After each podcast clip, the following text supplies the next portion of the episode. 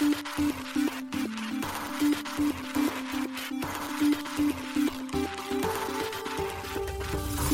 しい経済ニュース。この番組では現当社のメディア新しい経済がブロックチェーン仮想通貨フィンテックに関する日々のニュース解説を平日毎日音声コンテンツでお届けしています。そして新しい経済ではブロックチェーン仮想通貨に関するニュース解説記事やインタビュー記事学習記事などのたくさんのコンテンツを掲載しております。ぜひ新しいひらがな経済漢字で検索してメディアもチェックしてください。そして LINE 公式アカウントではメディアの更新情報を配信しております。LINE 公式アカウントにもぜひご登録ください。この番組は株式会社フィナンシェの提供でお送りします。フィナンシェはスポーツチームやエンタメプロジェクト DAO などのトークンを購入して支援ができる新しいクラウドファンディングサービスです。サッカー J リーグ野球バスケなどのプロスポーツチームをはじめ映画やアイドルインフルエンサーなど100以上のプロジェクトのトークンがフィナンシェで購入できます。さらにトークン購入者はプロジェクトに応じたキャンペーンの参加や NFT などの特典も、ぜひ iOS や Android でフィナンシェのスマホアプリを入れて新たな応援体験を味わってください。あなたの夢がみんなの財産になるフィナンシェ。現当社新しい経済編集部の大塚です。高橋です。はい、本日は6月の19日月曜日です。今日のニュース行きましょう。三井物産が香港アニモカブランズと提携、Web3 事業へ5大商社初の本格参入。バイナンス、米 SEC との取り決めで、バイナンス US 関連情報へのアクセス禁止へ。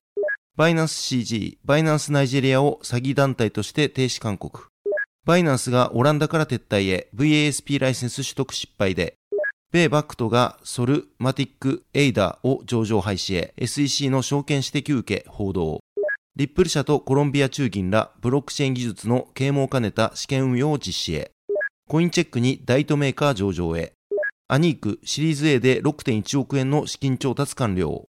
一つ目のニュースは、三井物産がアニモカと提携というニュースです。三井物産がアニモカブランズとの資本業務提携及び戦略的パートナーシップに関する覚書を締結しました。三井物産が6月19日発表しました。アニモカブランズは香港を拠点にブロックチェーンゲーム開発や NFT 及びメタバース分野への投資を行うユニコーン企業です。なお日本には日本の知財やコンテンツホルダーの Web3 に関する世界展開を支援する目的の戦略子会社としてアニモカブランズ株式会社アニニモカブランズジャパンが設置されています。現在同社の CEO 兼代表取締役にはライフネット生命保険の元取締役会長であった岩瀬大輔氏が務めています。今回の提携は香港のアニモカブランズ本体との提携となります。発表によると今後両社は三井物産の消費者ビジネスから産業ビジネスまでの幅広い事業アセットに加え、パートナーや顧客ネットワークを活用し、主に日本国内における Web3 の普及とイノベーションに寄与する新たなビジネス創出を目指すということです。また、ウェルネス領域や脱炭素、カーボンクレジット領域におけるブロックチェーン技術の応用等様々な分野での共同事業の開発や合弁会社の設立など幅広い領域での戦略的パートナーシップを加速し、社会課題の解決につなげると三井物産は伝えています。新しい経済編集部が三井物産の関係者へ取材したところ、アニモカブランズ香港への出資を通じて戦略的パートナーシップを締結しました。今後、協業及び事業化においては、アニモカブランズ香港に加え、アニモカブランズジャパンとも連携していく予定です。とコメントを得ました。また関係者は5大商社としては初の Web3 関連事業への参入となるとコメントしています。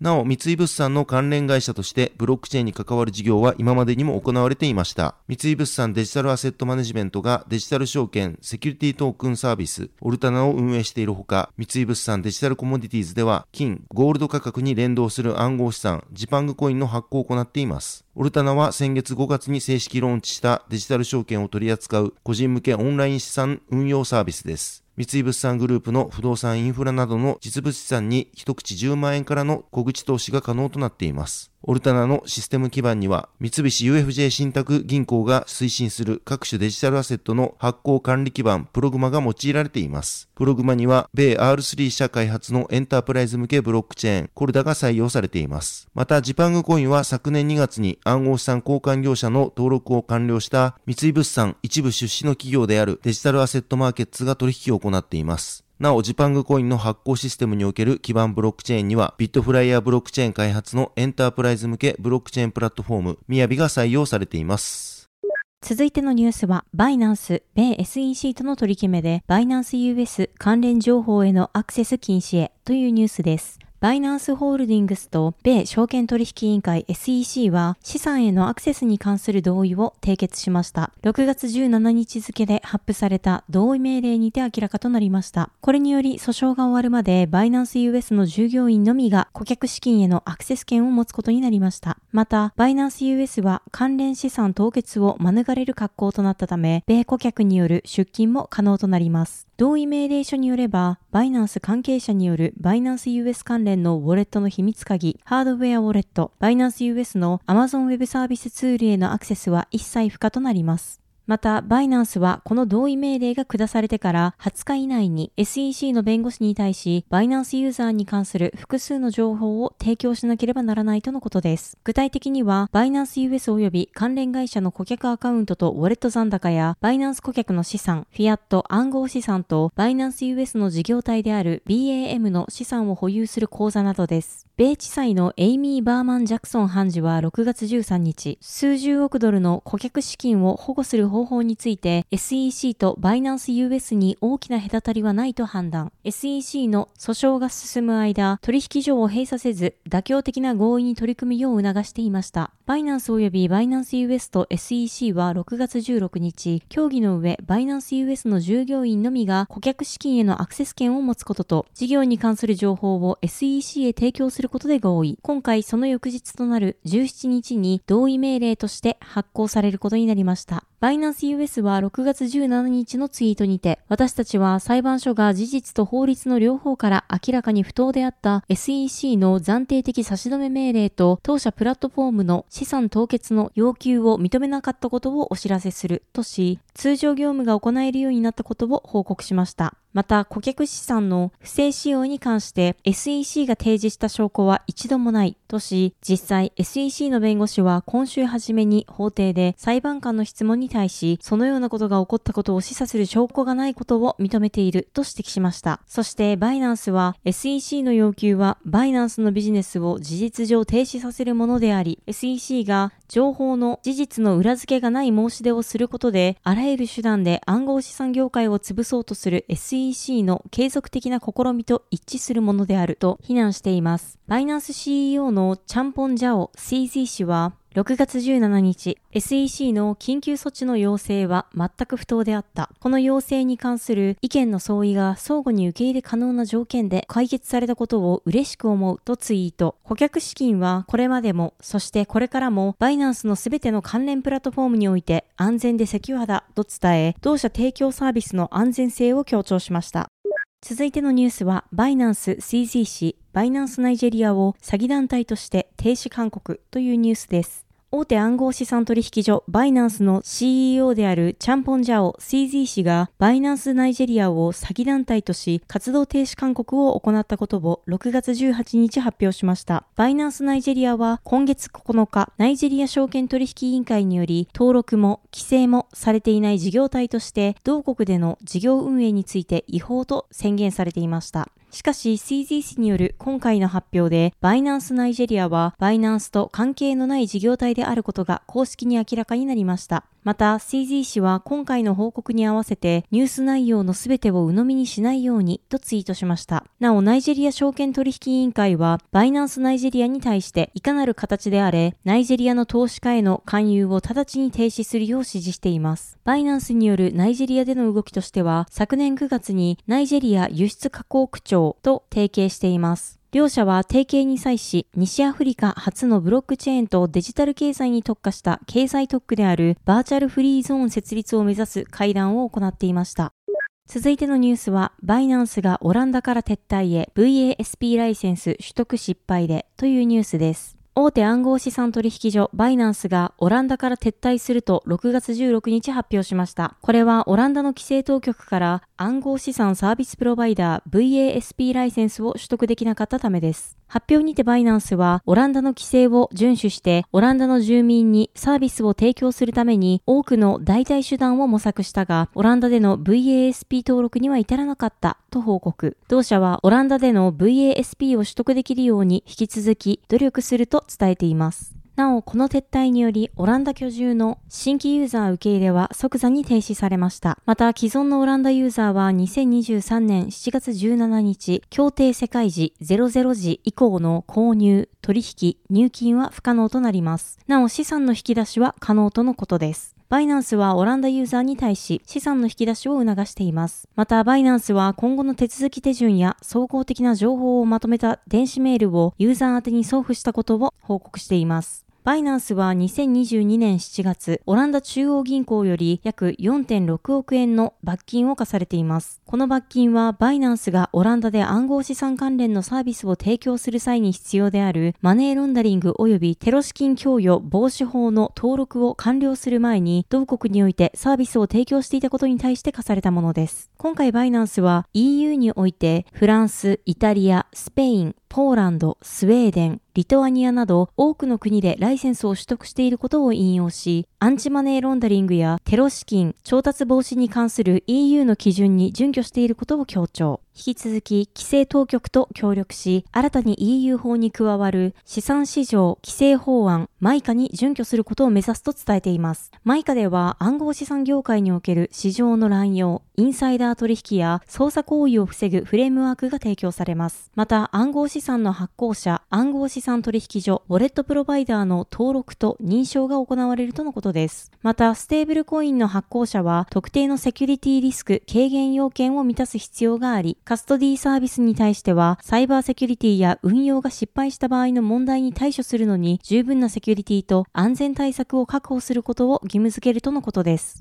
続いてのニュースは、米バックトがソラナ、ポリゴン、エイダを上場廃止へ SEC の証券指摘受け報道というニュースです。米デジタル資産サービス企業のバックトが同社において取り扱っている暗号資産のソラナ、ポリゴン、エイダの3銘柄について上場廃止予定であることを米フォーチュン誌が6月16日報じました。報道によると、バックトの顧問弁護士兼秘書のマーク・ダヌンツィオ氏は、バックトはより広範なコインの上場を遵守して提供する方法についてさらに明確になるまで予防的措置を講じているとコメントしたようです。今回のバックトの対応は、米証券取引委員会 SEC による海外暗号資産取引所バイナンス及びコインベースへの提訴を受けたものとなります。両取引所への訴状では、エイダ、ポリゴン、ソラナを含んだ両取引所が取り扱う複数の暗号資産について未登録の有価証券であると指摘していました。バックトはニューヨーク証券取引所の親会社である米インターコンチネンタル取引所の子会社です。なお、バックトは、ニューヨーク証券取引所へ2021年10月に特別目的買収会社の VPC インパクトアクイジションホールディングスとの合併により上場しています。また、バックとは今年3月に消費者向けの暗号資産関連アプリを廃止しています。同社はアプリ廃止の理由を今後は企業向けソリューションの提供を強化していくためと説明していました。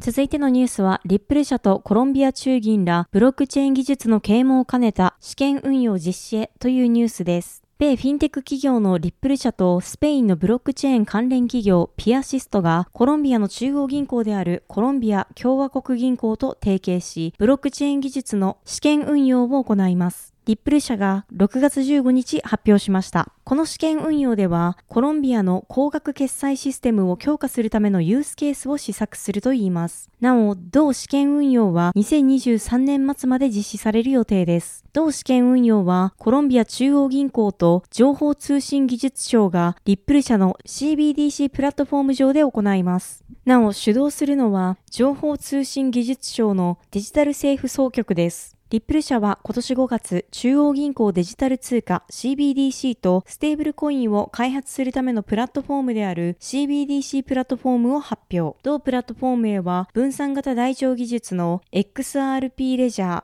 で使用されているものと同じブロックチェーン技術が採用されているとのことで、その堅牢性が強調されていました。リップル社は発表にて試験運用の目的を、ブロックチェーン技術の比類ないスピード、拡張性、透明性が決済システムやデータ管理にどのような革命をもたらすのかを対話的かつ協力的な実世界での運用実験を通じて国や地域の公共団体に啓蒙することだと伝えています。マウリシオ・リスカの ICT 大臣は、ブロックチェーン技術を用いたソリューションの開発で得られた結果を通じて、潜在的な効率性を評価することができ、安全かつ効率的な方法で事業体のプロセスを改善、保管することができる。さらに、技術的なソリューションを提供することで、高額決済システムにおける様々なユースケースのシミュレーションが可能になるとコメントしました。また、リップル社はここ最近、他の中央銀行との契約も獲得しています。4月11日には、リップル社がモンテネグロ中央銀行と提携し、CBDC のパイロット版開発を行うことが発表されていました。続いてのニュースは、コインチェックにダイとメイカー上場へというニュースです。国内暗号資産取引所コインチェックが暗号資産大及びメーカーの取扱い予定を6月16日発表しました。取扱いは6月20日の午後を予定しているとのことです。大はイーサリアムベースのステーブルコインであり、暗号資産を担保として米ドルにソフトペッグされています。そしてダイを発行するメーカー DAO のガバナンストークンがメーカーです。なお、国内においてダイを取り扱っているのは GMO コイン、アンバージャパン、コインベストです。また、メーカーについては、ビットフライヤー、FTX ジャパン、ビットバンク、GMO コイン、DMM ビットコインが取り扱っています。コインチェックの発表によると、ダイの取扱い対象サービスは、コインチェック、ウェブ及びコインチェックアプリにおける送金、受け取り、コインチェック取引所、コインチェック貸し暗号資産サービスとなっています。また、6月21日からは、コインチェック貸し暗号資産サービスとなっています。また、6月21日からは、コインチェック NFT ベータ版にて、決済通貨として追加される予定とのことです。this 取扱い開始時点では、コインチェック販売所には対応していないといいます。また、メーカー取扱いサービスは、コインチェックウェブ及びコインチェックアプリにおける送金、受け取り、コインチェック販売所、コインチェック貸し暗号資産サービスとなっているほか、メーカーでは、コインチェック積み立てにも対応するといいます。6月21日からは、コインチェック NFT ベータ版にて、決済通貨として追加される予定とのことです。なお、取扱い開始時点では、コインチェック取引所には対応していないといいます。コインチェックでは、ダイ及びメーカー取扱いにより、全23銘柄の暗号資産を取り扱うことになる予定です。現在同取引所では、ビットコイン、ビットコインキャッシュ、イーサリアム、イーサリアムクラシック、リスク、リップル、ネム、ライトコイン、モナコイン、ステラルーメン、クアンタム、ベーシックアテンショントークン、IOST、エンジンコイン、OMG、パレットトークン、ザ・サンドボックス、ポルカドット、フィナンシェトークン、チリーズ、チェーンリンクが上場しています。なお、シンボル、フレアは付与を実施したのみです。なお、イーサリアムクラシックについては、2020年9月15日より取扱い一時停止中です。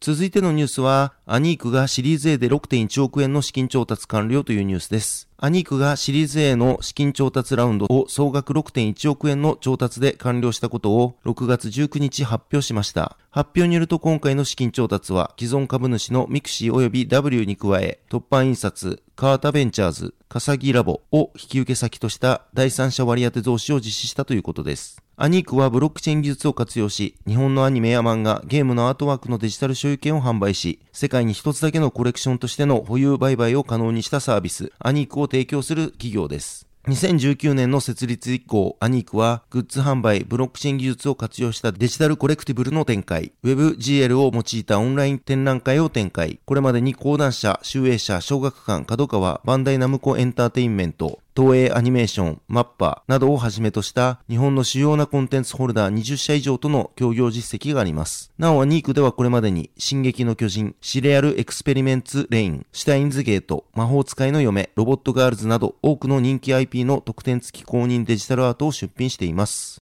はい、本日のニュースは以上となります。そして今週月曜日も SBIVC トレードより暗号資産週間マーケットレポートが届いております。今週はビットコイン全周比でやや上昇、XRP は貧満文書公開で一時上昇も下落、暗号資産週間マーケットレポート6月19日号として届いております。こちら新しい経済のサイトから見られるようになっておりますので、ぜひご覧ください。